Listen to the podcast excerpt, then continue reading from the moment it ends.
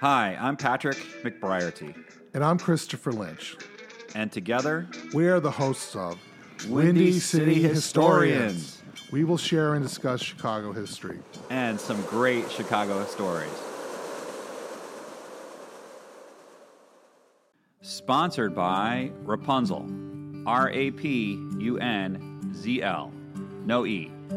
Created by two high school friends toward improving financial literacy, offering simulated financial trading competitions and scholarships.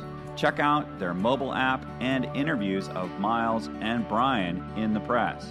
R A P U N Z L. Welcome to the Windy City Historians podcast, episode 12, part two The First Star. So, Chris, we're back with part two of our interview with Ann Durkin Keating. This is the episode in which all the f- factors that, excuse the pun, that have been bubbling Yeah. come together with the Fort Dearborn battle or massacre. Yeah. If you've listened to the last episode, which was episode 11, the first star, we do all the lead up into this attack that we're going to describe coming up. And I was ready to start in April with the attack on Lee's farm in Hardscrabble, which is now current Bridgeport. Bridgeport, right? Yeah. And she wanted a little more runway, as you recall, and wanted to go back to Tippecanoe Yes, and the doc- Battle of Tippecanoe uh, in November of 1811. yes. And coincidentally, I was at Tippecanoe Battlefield just a couple days ago, Oh, wow. and I wanted to give you a gift, Patrick. Oh, thanks, Chris. Oh, look at this. this is great. So there's a like a sharpshooter's rifle Okay. with a pen at the end of it. Yes. So I have now a Battle of Tippecanoe rifle pen. and check out the back. Oh, nice. And there's a whole description on the back. Well, this was really neat. First of all, it's about an hour and a half, two hours from Chicago, right off of I 65 if you're driving near Purdue University. So south of Chicago. Yep. If you go to Gary and you, and you kind of go straight down, Okay. What's neat about it is it's on the Wabash River, and that's where Prophetstown was, Yes. or Prophet Town, which you can also visit. Tenskwatawa, who is also known as the Shawnee Prophet or the Prophet. And his brother Tecumseh. yes. Now, I went on a rainy day, and consequently, it was just easier to go to the battlefield museum there. Sure. And we walked in, and they have a great presentation. They have these cool dioramas that show you where Harrison was, where the Indians were, where the different militias divisions were. Yeah. And there was, I think there were some yellow jackets there. They were like an Indiana militia, and they're all in their yellow outfits. Oh, interesting. And what's neat is the actual monument, which is humongous, this obelisk. I don't know how tall it is, but this thing Yeah. that is dedicated to the battle and to Harrison. The grounds on which this monument is is the battlefield. So you can go look at the dioramas, then you can walk around and they have little markers Sure. saying this is where the Indiana militia was. This is where the Tecumseh's troops came in from the swamp. Right. Because it was a pretty swampy area. Uh, By the way, it still is. Yeah. William Henry Harrison picked some high ground that seemed like it'd be reasonable to defend.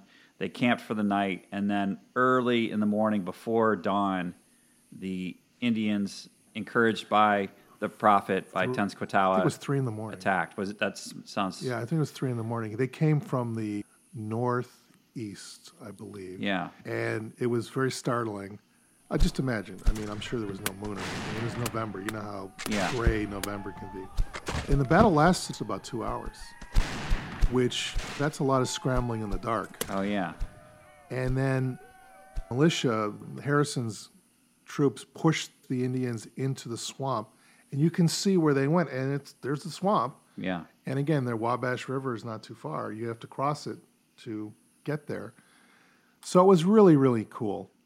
And Well, you could probably really envision the battle and have a Oh, sense yeah. of musket fire and you screaming and yelling, tomahawks flying, and Oh yeah, definitely. And you Yeah. can see they have terrorizing. they have some weapons from 1811 in the museum Sure. that are period pieces. Some of the war clubs and some of the hatchets and Right. And the, the gentleman that was running the museum, I am, he was very, very interesting. We were talking, ab- and I happened to mention I was from Chicago, and he said to me, Have you read Rising Up from Indian Country by Anne Durkin Keating? And I said, Yes, I have. as have I. and then he said, It's a great book. He says, We have it here in our gift shop. Yeah. So I bought it because my copy is all dog eared from going through it. But I was delighted to talk to him about it. He brought it up Yeah. for the record, he brought it up, and it was regarding Fort Dearborn because I had mentioned Fort Dearborn. So he knew the connection that this was the fuse that started the dominoes, I should say, That led to that led to Fort Dearborn Sure. on August 15th, 1812. So I'm sure I'm sure Dr. Keating will appreciate the unsolicited nod to her book prior to the Juliet Kinsey book that he, she just did. also, they had Mr. Jefferson's Hammer, the book we also discussed. In right. The, in that the she gift told shop. me about and I I need to pick a copy of that up. Yeah. So anyway, it was great. I really enjoyed it. And the gentleman I was talking with also told me that William Wells's brother was at Tippecanoe. Oh, so Samuel Wells was there. He fought at the battle. Interesting. Okay. And there's some descendants in Indiana that trace their roots to people that fought in that battle. The gentleman was well aware of the William Wells connection at Fort Dearborn. Yeah. Because again, it's all related, Patrick. As, Sure. As we learned from Ann Durkin Keating, it's all related. These things all overlap. Frontier Wars. Absolutely. And in the previous episode, episode 11, the first star, which again is a reference to the first star on the Chicago flag, Mm-hmm. we um, go from Tippecanoe and that battle in November of 1811. Then we come to Chicago, where Captain Heald is in charge. Then we have the attack in April at Hardscrabble. And then there's the dust up with Irwin, who's ratting out Kinsey about the settling business and not happy with the way the officers are working with him, feeling like he's got some kind of control over Captain Heald and his subalterns. So there's some his- internal strife within the fort. As usual, as you pointed out, how Irwin just can't seem to let it go. Yeah. It's kind Yes. of kind of a jerk. East Coast Dandy on June 17th. John Kinsey kills Jean Aleem. And then the Secretary of War writes to Captain Heald that it arrives on the 22nd of June Okay. saying that Irwin has been making complaints against the officers and he's and Irwin he's kicked out of the fort because he'd been bunking for a few days with the surgeon's mate Isaac Voorhees, Uh, Van Voorhees. Van Voorhees. Yep. And then he decides that he's going to leave Chicago and find an interpreter because John Aleem has been killed. And he goes up to Mackinac on Friends Goodwill on July 5th. And so then we go back to Ann Durkin Keating in this interview that'll take us through the rest of the battle and the War of 1812. And just again to stress this point, it's a really stressful time in Indian country. This is the Indians' revenge on what happened at Tippecanoe. Right, as the British also add to this agitation of the Indians, along with Tecumseh and his alliance getting ready to attack the Americans. So all these forces are moving based on what happened at Tippecanoe, November 7th, 1811. So let's go back to Ann Durkin Keating. Windy City's historians. So in July, Kinsey is in Peoria. Forsyth comes to Chicago to, Right. and assures Captain Heald that Kinsey and Forsyth can continue the as Be contractors settlers, right? and settlers to the right. fort. Because there's a rival that has emerged.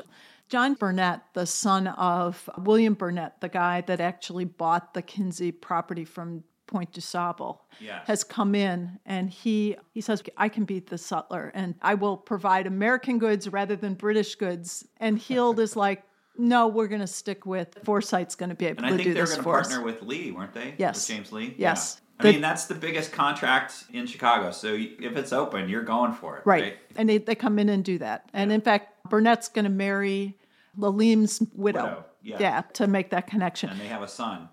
Right. Who's going to going to be compensated in the end for some of the losses that took Decades place? Yeah, in this. Hailed is in a pinch because he's there at the fort. He doesn't have a good interpreter. Kinsey and Lalime were the ones who had the deep knowledge of the Native Americans in the area. One of the Metis sons is doing some interpreting for him, but they don't have the connections out into the tribes to know disposition and that Sure. kind of thing. With Lalime gone Lalime gets murdered in front of Fort Dearborn. by Kinsey, so he'll basically decides he needs Kinsey in place Right. You and the speak the connections too. languages, right. So it just mattered a great deal. War had been declared. Was it June 29th? Yeah, so by July 1st, we've got a war declaration between the US and Great Britain. And then Chicago finds out about that probably just a week or so before the order from Hull comes Right. through. So they know that they're in a state of war as well. Right. So the war is there. So that's a piece of this. Captain Heald issues a garrison order saying Kinsey is allowed to come back to Chicago unmolested until civil authorities take him up. Right. But there are no civil authorities. Right. So it would mean either Harrison or Nina Edwards or Right. somebody that they Sure. send to, to take him up. Right. Right. So Heald has basically said, it's not my problem. Heald says, come on back. All is forgiven for now. Well, yeah, I mean, for the moment, Kinsey comes back from Peoria to Chicago.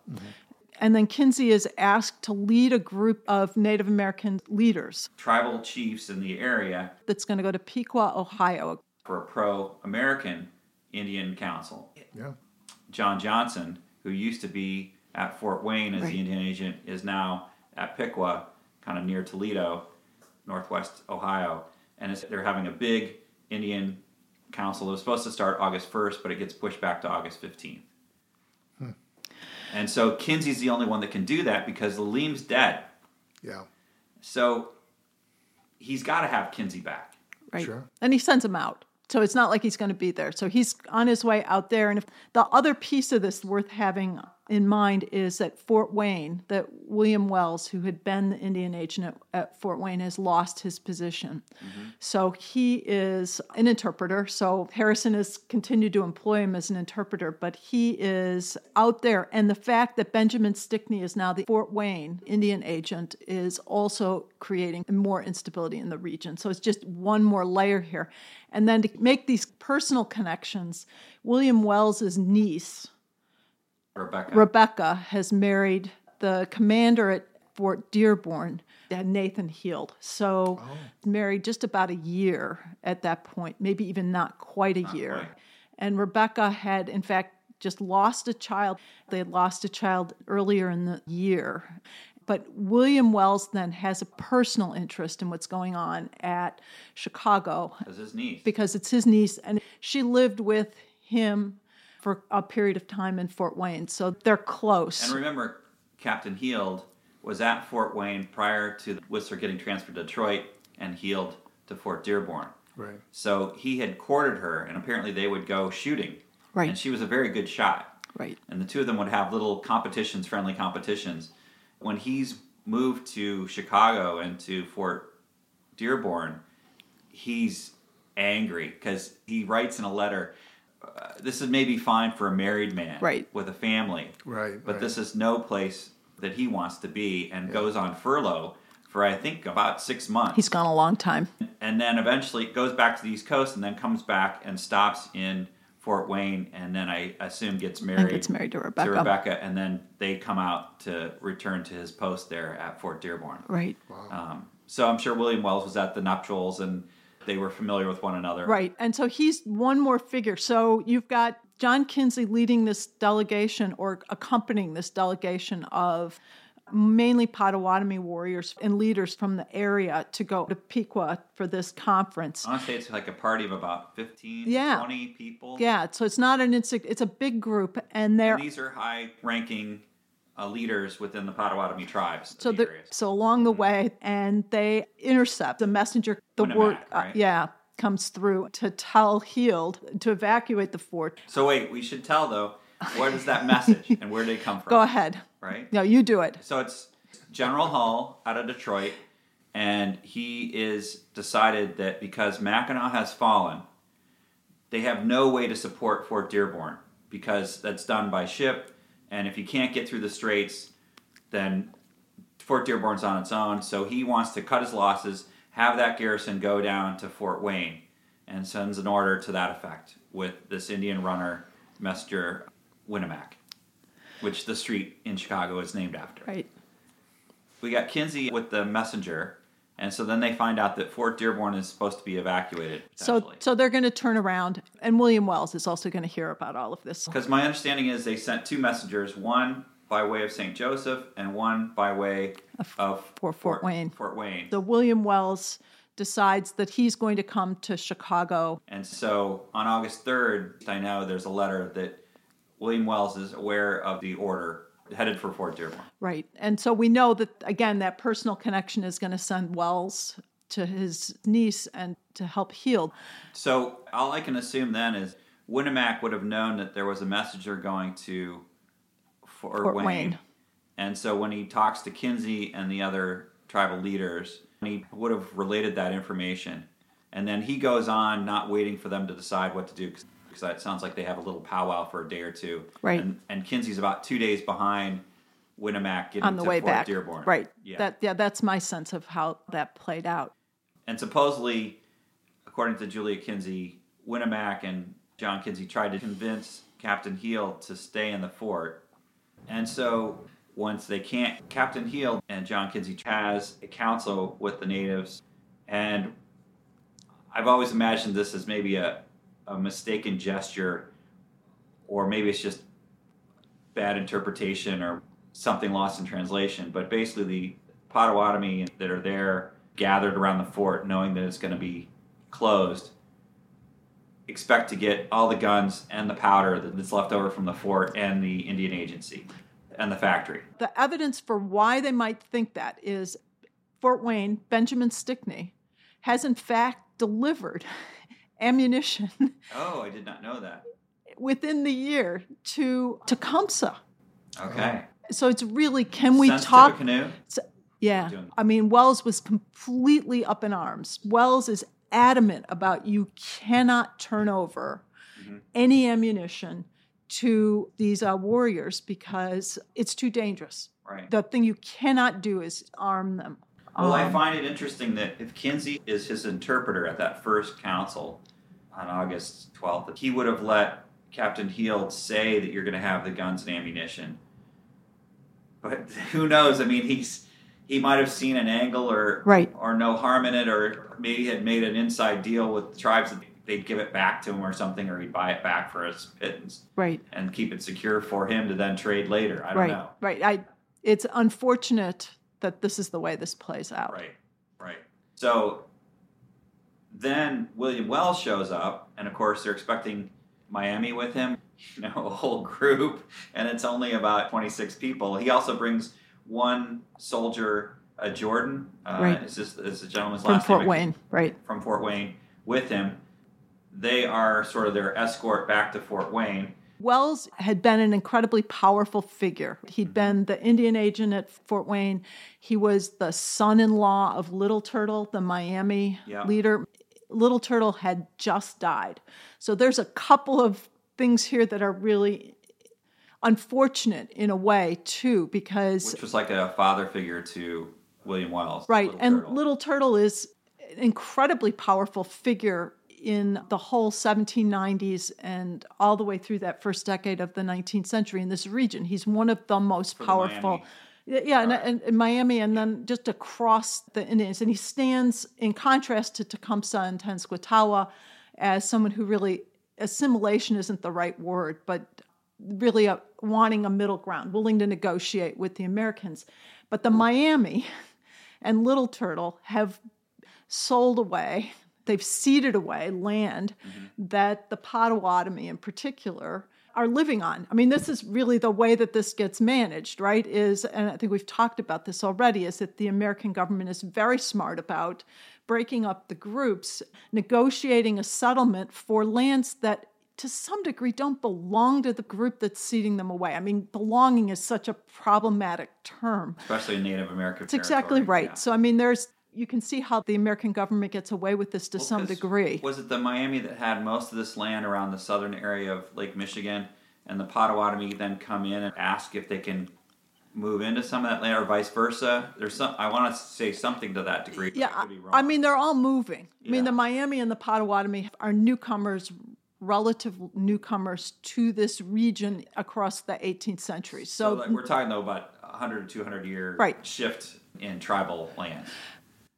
suffice it to say, many of the Potawatomi blame the Miami for some of the problems that they've got. So there are splinters there. So, as well as the nativism, you've also got this splintering between who was benefited by the Greenville Treaty, who did better in the 1809 Fort Wayne Treaty than others. And so there is an an- antipathy towards the Miami amongst many of the Potawatomi, particularly the more militant Potawatomi. So that Wells coming into Chicago, if it had been a year before, he would have had a lot more power with Little Turtle behind him, but he doesn't have Little Turtle behind him, and he's no longer got the US government particularly behind him. He's been demoted.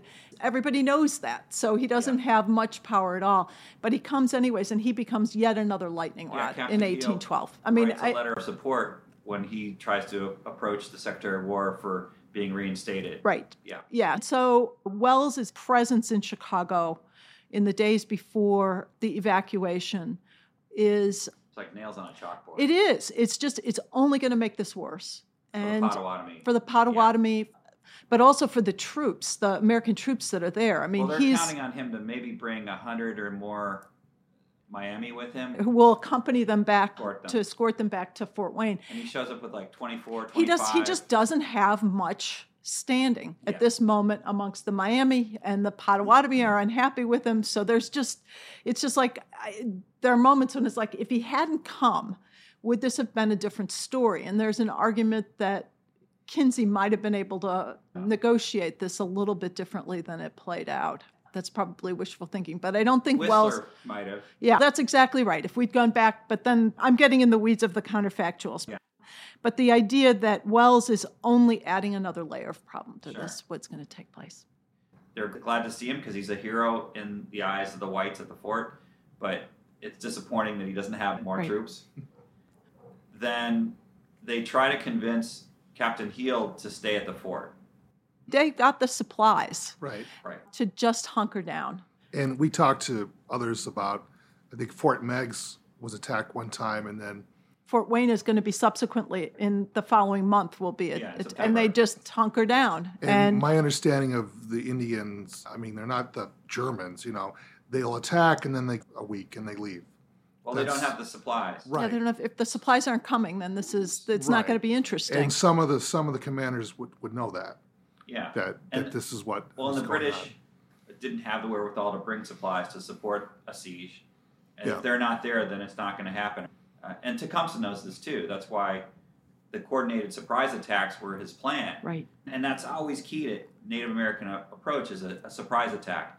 Act like you're a friend. You know, there was an incident in the fort maybe just a few weeks before this where some Indians came into the fort and one of them inspects a rifle in Captain Heald's quarters Yeah. and fires it.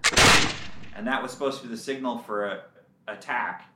And somehow something's not right or one of the pieces isn't there and things get a little crazy, but nobody gets killed and there's no real incident. Right. One of the other leaders stops that from happening. Did Captain Heald have the discretion to hunker down if he wanted to?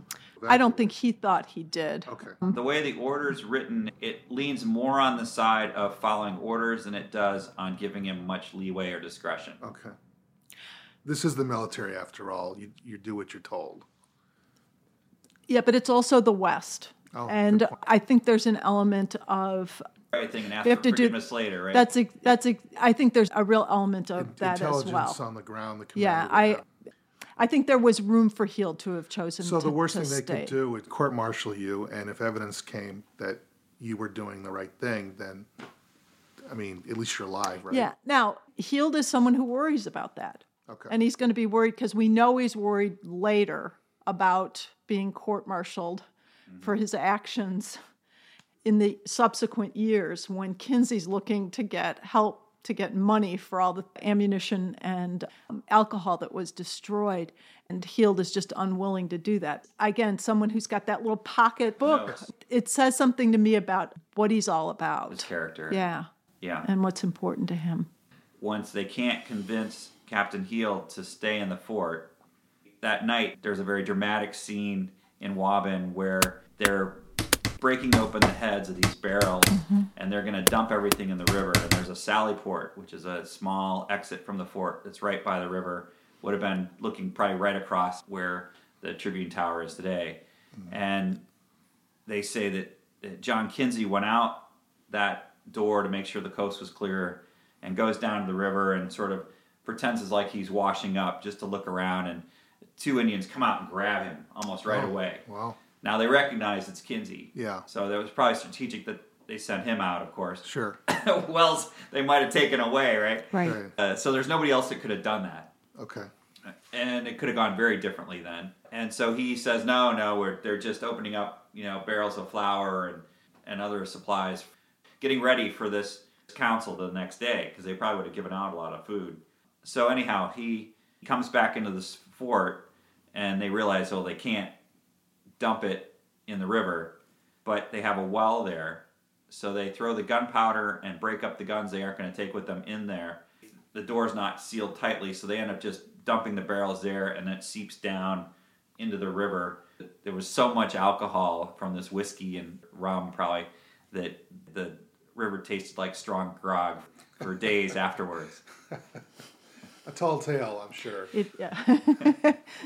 Well, But- Juliet was a good tor- storyteller. she, she was a good storyteller. But you can understand that the fort would be petrified if the Indians got a hold of the alcohol and got drunk. It would just stir things up. Yeah, Right. right. Right. So, in any event, they have a second council the next morning with William Wells, and Wells either clarifies or contradicts the earlier council that they're not going to get Right. the guns and the powder So he's Mr. Popularity, basically. or the liquor, Right. right? tough, and I've tough read, sell. And I've read some other accounts, and I can't place how strong those accounts were, but that there was maybe a, a personal rivalry between him and one of the other warriors. There were some words that were pretty aggressive back and forth between the two, which might explain why then the next day Mm-hmm. that William Wells blackens his face when they ride out the fort the next day, which was sort of that sign of prepare for battle as a Native American and you're willing to greet your death Now, who negotiates the exit strategy? Is that John Kinsey? Or I mean, Wells? is the leader of that second council. Right. Okay. And the agreement was they would be escorted by the Potawatomi down s- along the lake. Gonna- Fort that they're Wayne? going to have free Access. passage. Passage, okay. Yeah. Now, they're going to also be accompanied by the militia, farmers, and the families that are in the area. Not the about- Métis, but the group of farmers like the Lees. About a dozen men. Yeah. Probably John Kelso would have been part of that. Did Yeah. they have to surrender their weapons?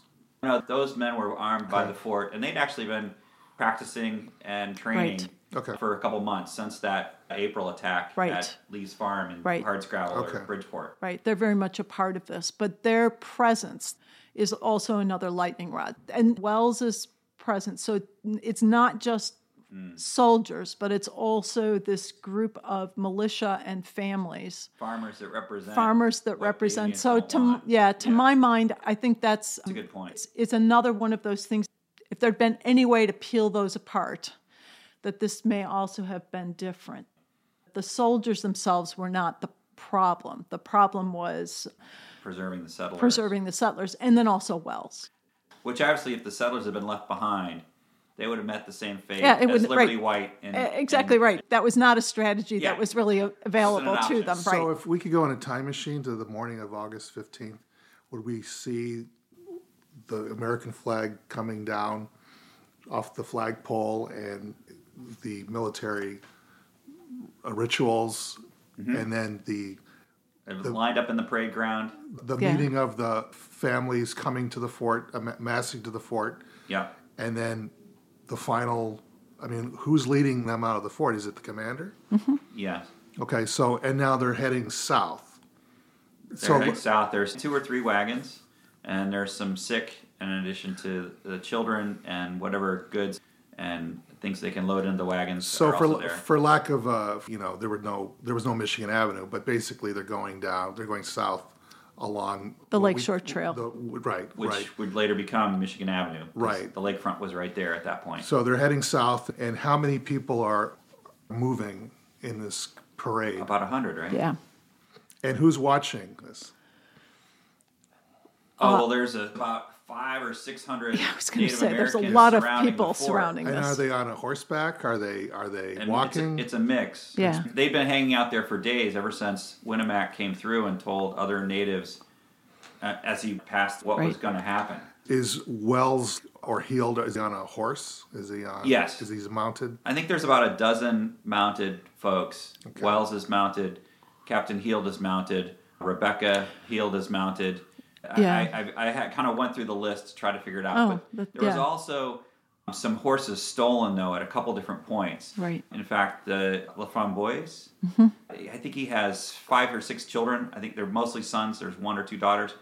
And they steal about a dozen horses and go up to Milwaukee. Right. Okay. I don't know when though. It's it's unclear kind of when that happens, right? It's Yeah, but it's before. It's, after yeah. April, Right. and it might have been around the time when Jean Lalime gets killed. That might have been a trigger for them. I- But I'm just guessing. One of the other men was a blacksmith Right. who was of the Metis Right. community And they'd come down who'd been attracted to Fort Dearborn because he was Yeah. getting contract work. as a Yeah. blacksmith. So, they so- go back. Yeah, I mean, and the horses, some of these horses are coming from the Heald family. He- Well, it's the Wells family, and Heald has these horses Oh, from, that- that they came with. they've after come being with married. from her, her father, Samuel Wells in Kentucky. So I went there on August 15th. I'm here at the site of Fort Dearborn at the corner of Michigan Avenue and Wacker Drive. I'm actually standing on markers that say site of Fort Dearborn. And people are just walking back and forth and right over the site of Fort Dearborn and pretty oblivious to it. And it was hot. Yeah, It was really hot. So I imagine the women are wearing the it's a hot day. the peasant dresses, the men are wearing the, the long sleeves, so it's a hot day. with coats. That's the military probably style. wool then. wool coats or something like that. Sprays moving down Michigan Avenue, so to Right. speak. Mm-hmm. And are there carts being pulled as Yeah. well?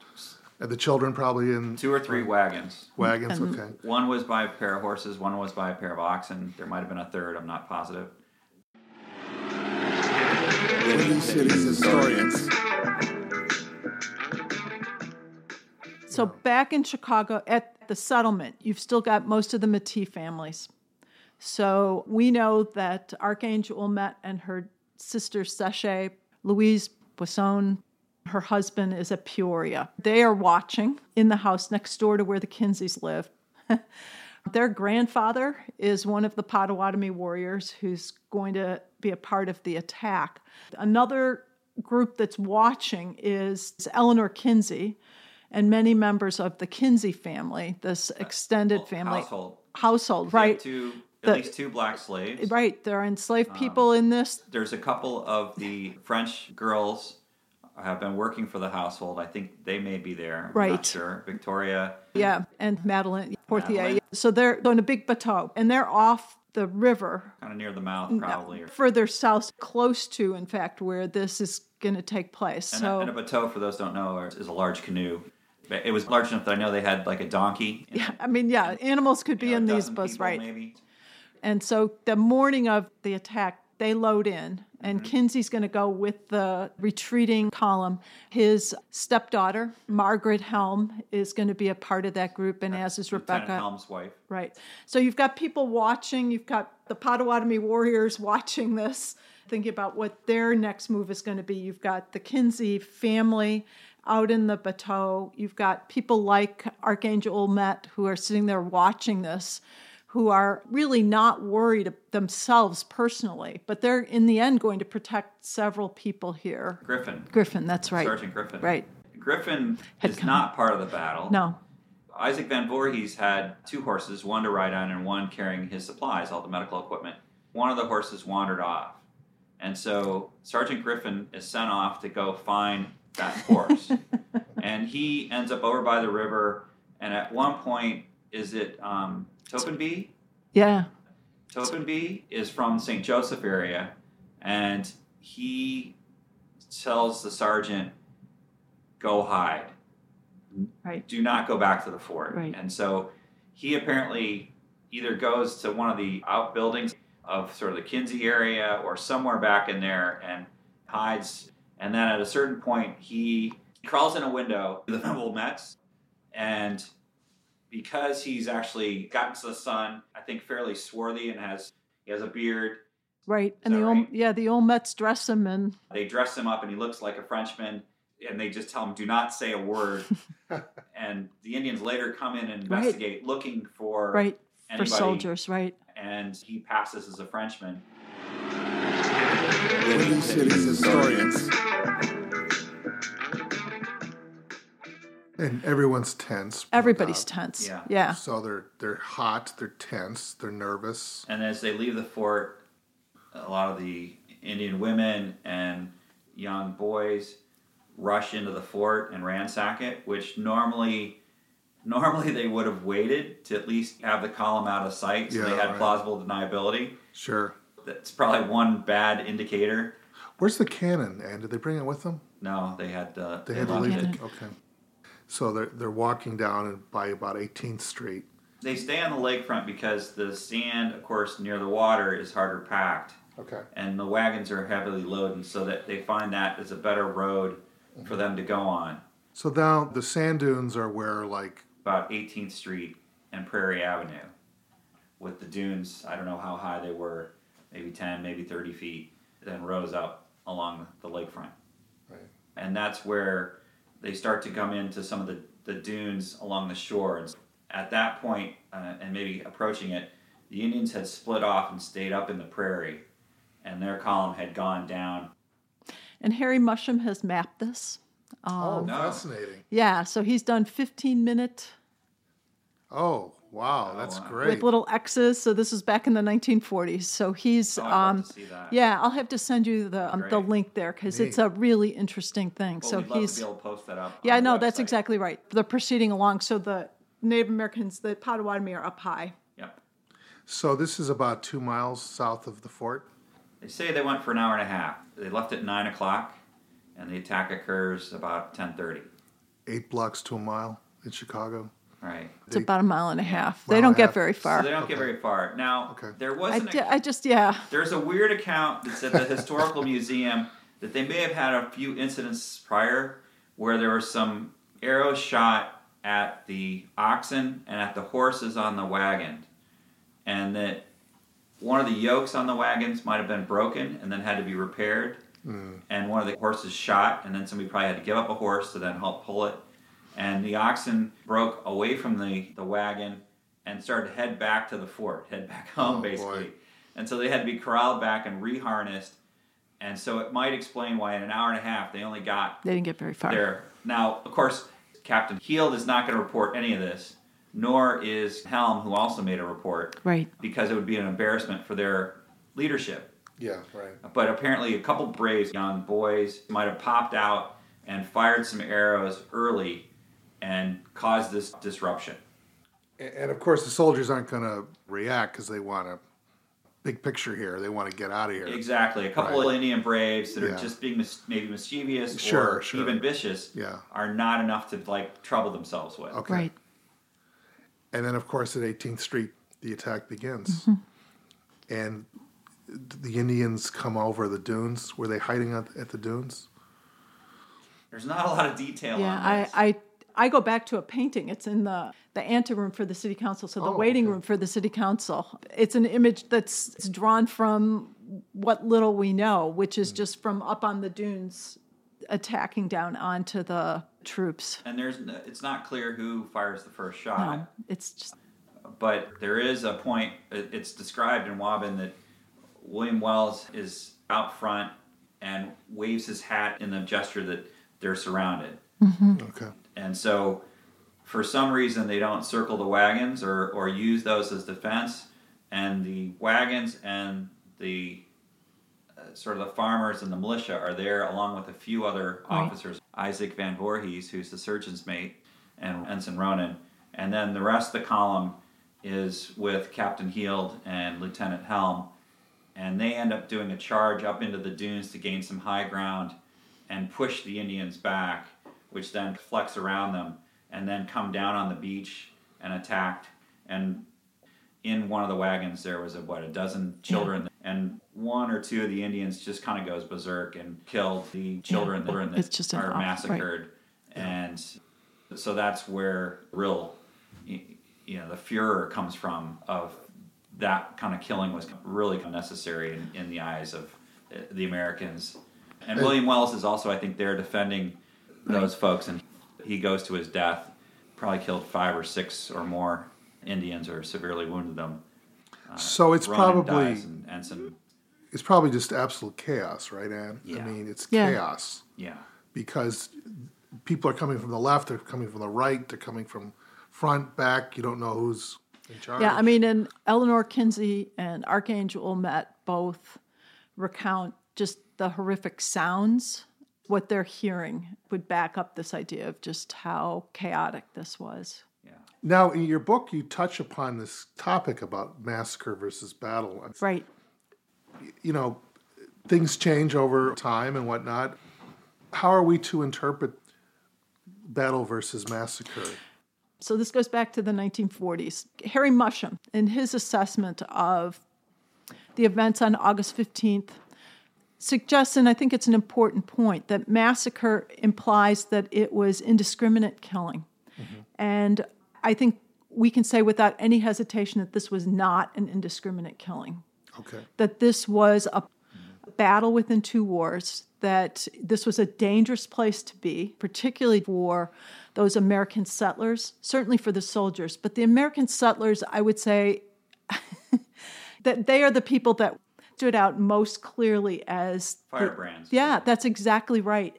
So I think Musham's point that this was not indiscriminate, it didn't happen on the timetable that Tecumseh had in mind, but this had been planned in advance, that the American troops were aware of the possibility of this. War had been declared. War had back been in- declared. Was it June 29th? Yeah, so by July 1st, we've got war declaration between the US and Great Britain. And then Chicago finds out about that probably just a week or so before the order from Hull comes Right. through. So they know that they're in a state of war as well. Right.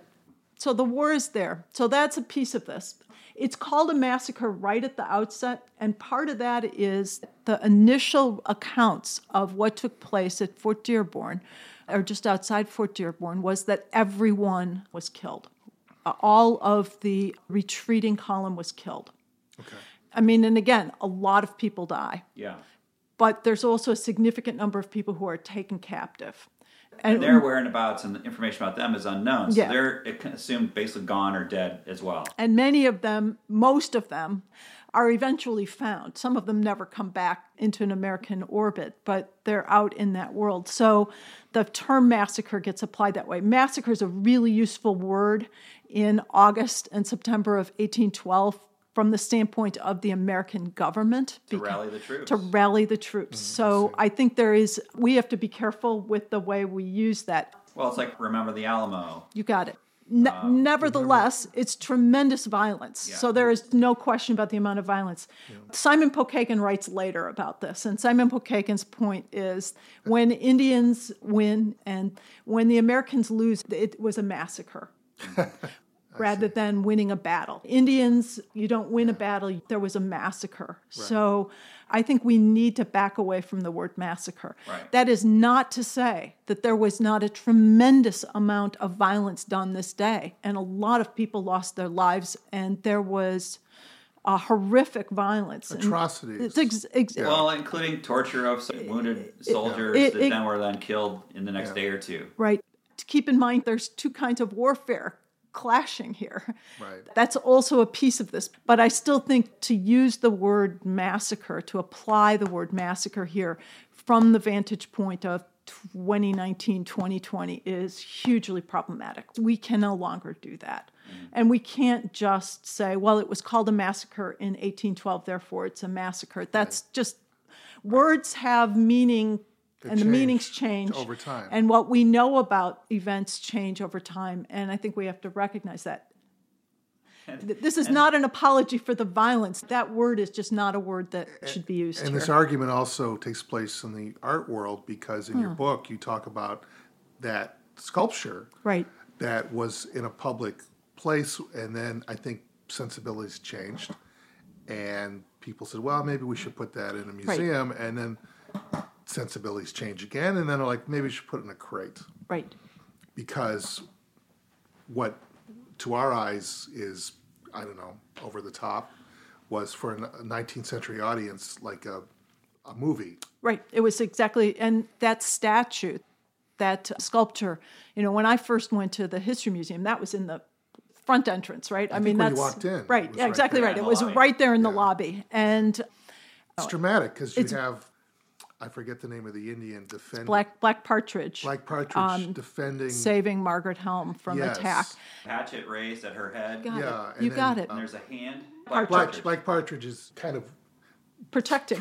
he's Right. kind of holding Margaret Helm. Margaret Margaret Helm, Helm, right? And then I think there's a child, It's hard to know where the Well, child child fits fits in. in, but I mean, not yeah. This but- packs an emotional punch. Exactly right. That's the story of the heroic Black Partridge saving Margaret Helm from being scalped from a number of accounts. That was done in 1892 that Pullman pays for. which was at the site of 18th Street, and Right. so Prairie, it was right? because his house was right there, right? Right, his right. house was right outside the door at Prairie and 18th Streets. That statue was created when we're talking about closing of the frontier yes, you know, it's Sioux Indians that are you know, used for models in Chicago for this. sure, right. And then the juxtaposition with you get to the 1970s, that monument is out in the main lobby at Historical Society. And the American Indian Movement starts a regular campaign that this has got to go. This kind of a representation is no longer useful.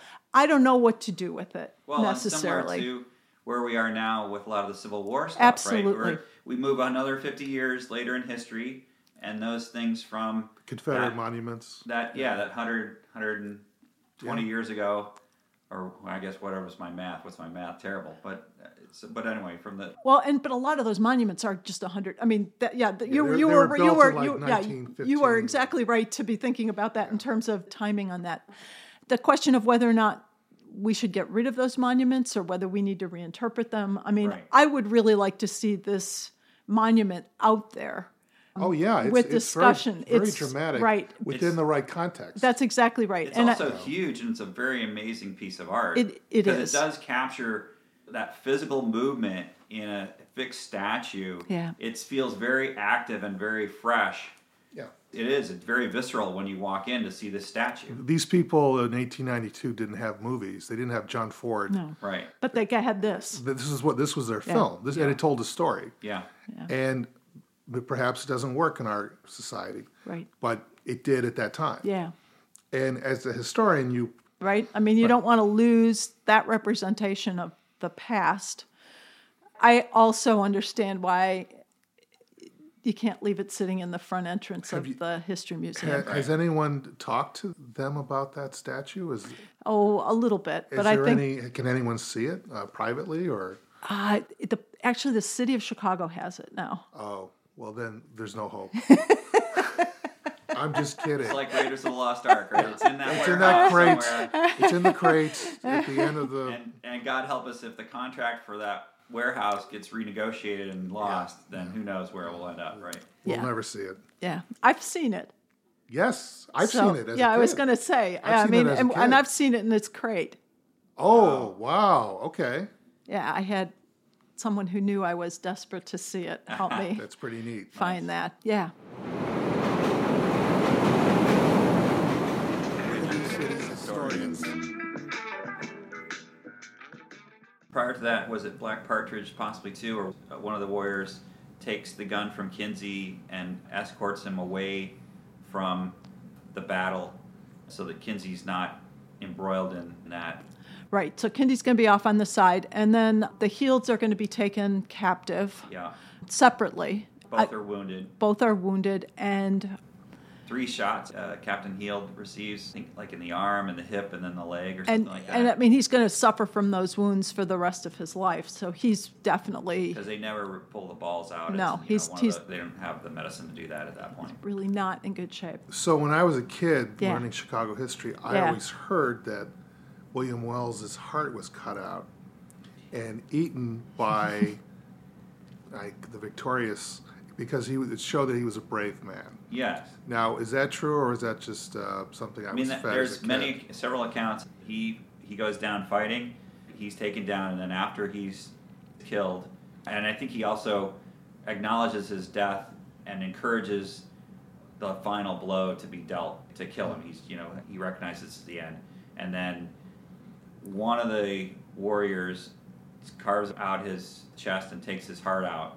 and it was both you know, is sort of the spirit of the animal. If you kill, Yeah. you- you see, you know, there's usually sometimes in like the deer hunter. You, I think Yeah. they did did the scene where you you take the heart out of the deer, and they Right. had the, the rookie hunter that killed it to take a slice of the heart. Sure, right. and that's the right. spirit of the heart that you may Yeah. be uh, receive. And so, even though they hated or had some an- amenity for Wells, they recognized him as a very brave Yeah. and courageous and strong warrior. And so the idea was that if you take a piece of that, you may get some of the strength that- Right. that, he had, or his some of Yeah. his spirit may become part of your spirit. This is the ultimate compliment in their ways. Yeah, and also fits very well with the Native Americans' approach of some terror in their attacks uh, on enemies. So, you know, you may be a great warrior, but here's what's going to happen to you Mm-hmm. if you really mess with us and we decide we're going to do something back.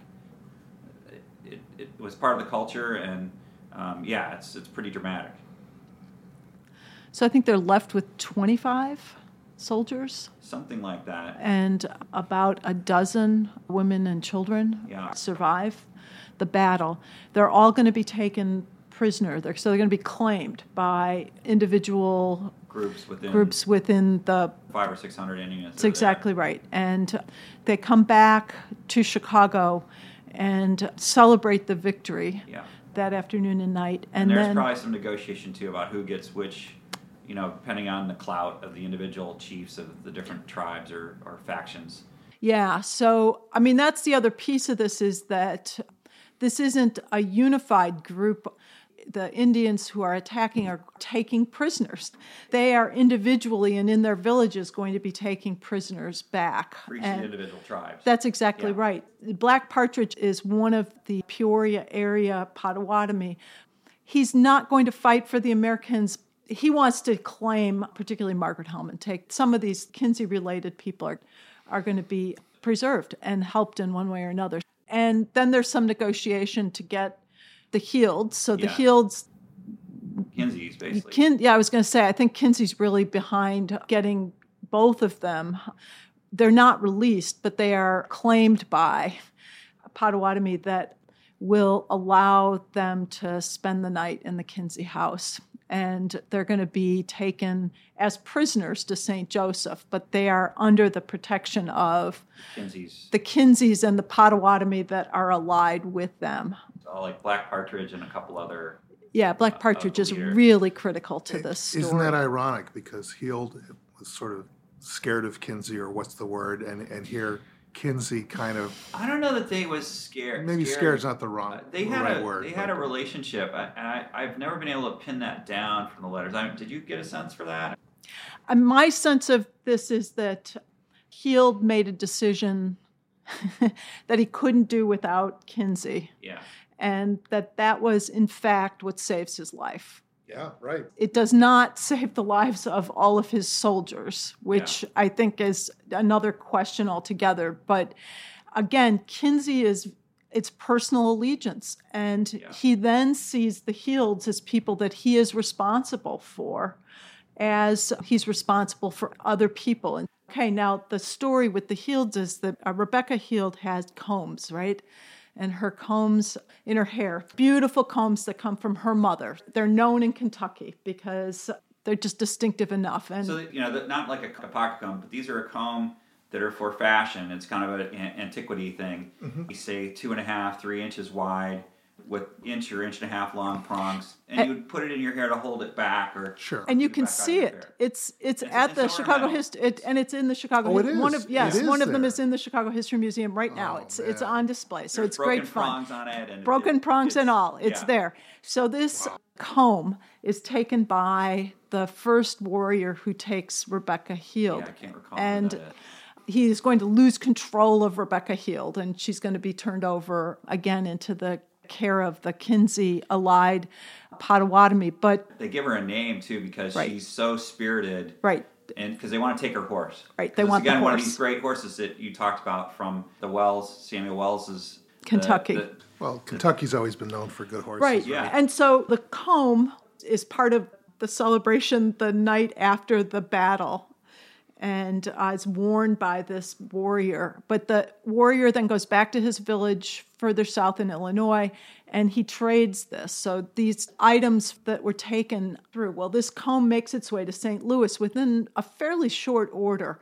And one, a week or two. I yeah, it's just not very very long at all. It's, just kind of Impressive how much things travel Right. in those days. So a friend of Samuel Wells is in St. Louis and sees these combs and recognizes them. And by that point, they also knew that there had been this battle that they're already calling a massacre at Chicago.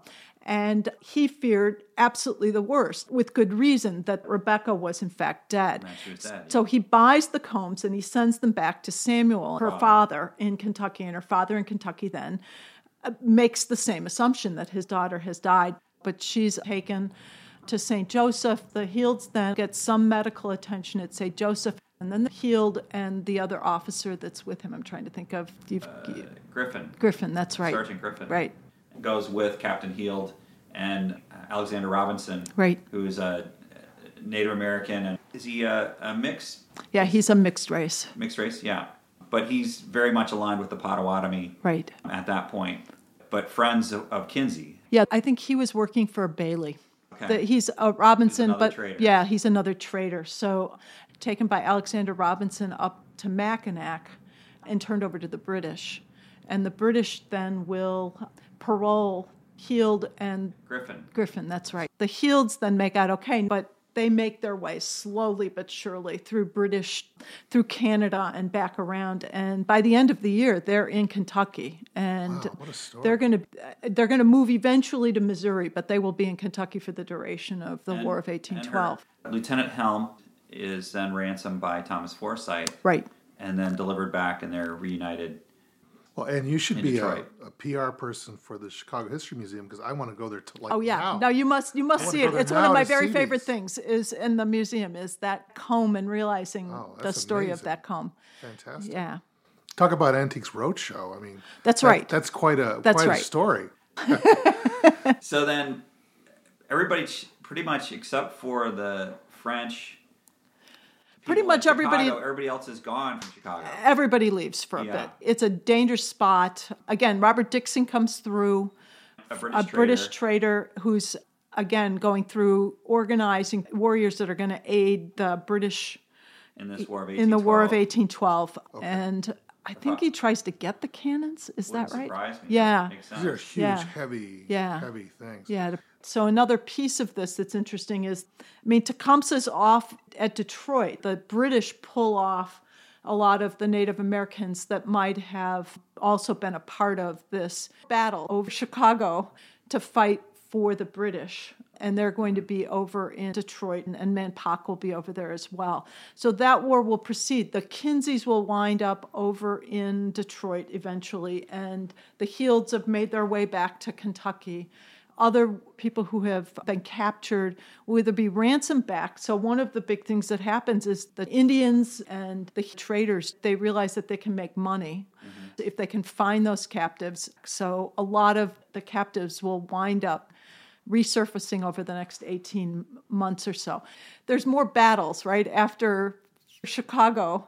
So Well, it's and really Tecumseh is killed. is it Tecumseh's killed in 1813. Yeah. So he's built, killed at the Battle of Thames uh, just outside Detroit. So he's out of the picture.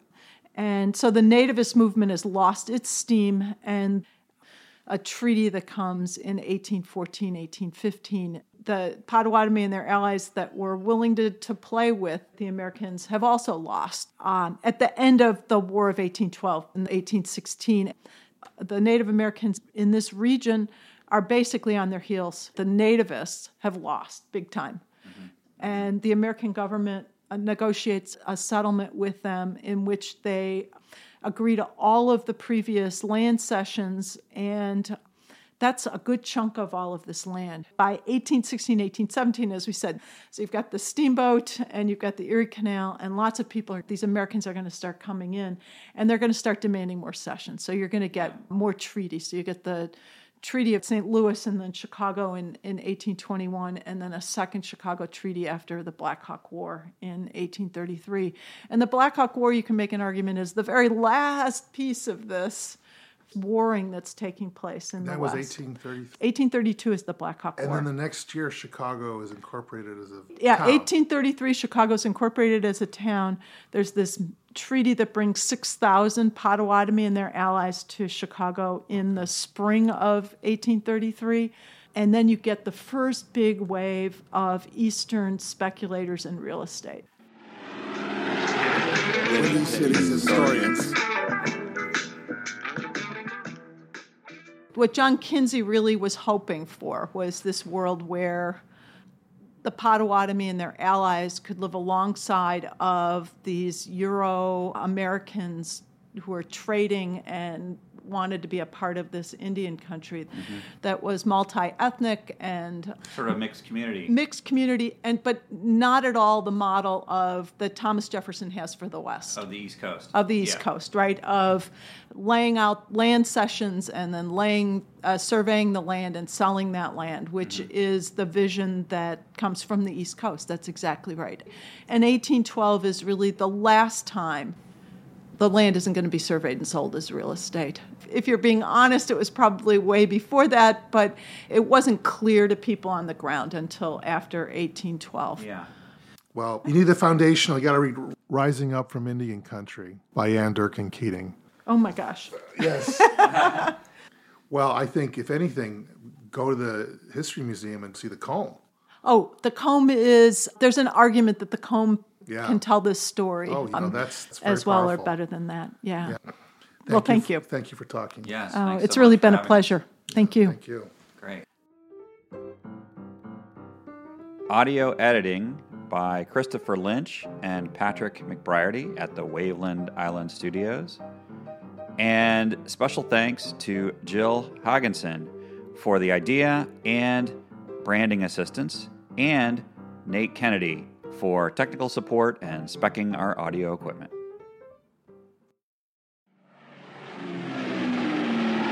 Winning Cities Historians. Thank you for listening to. The Windy City Historians Podcast.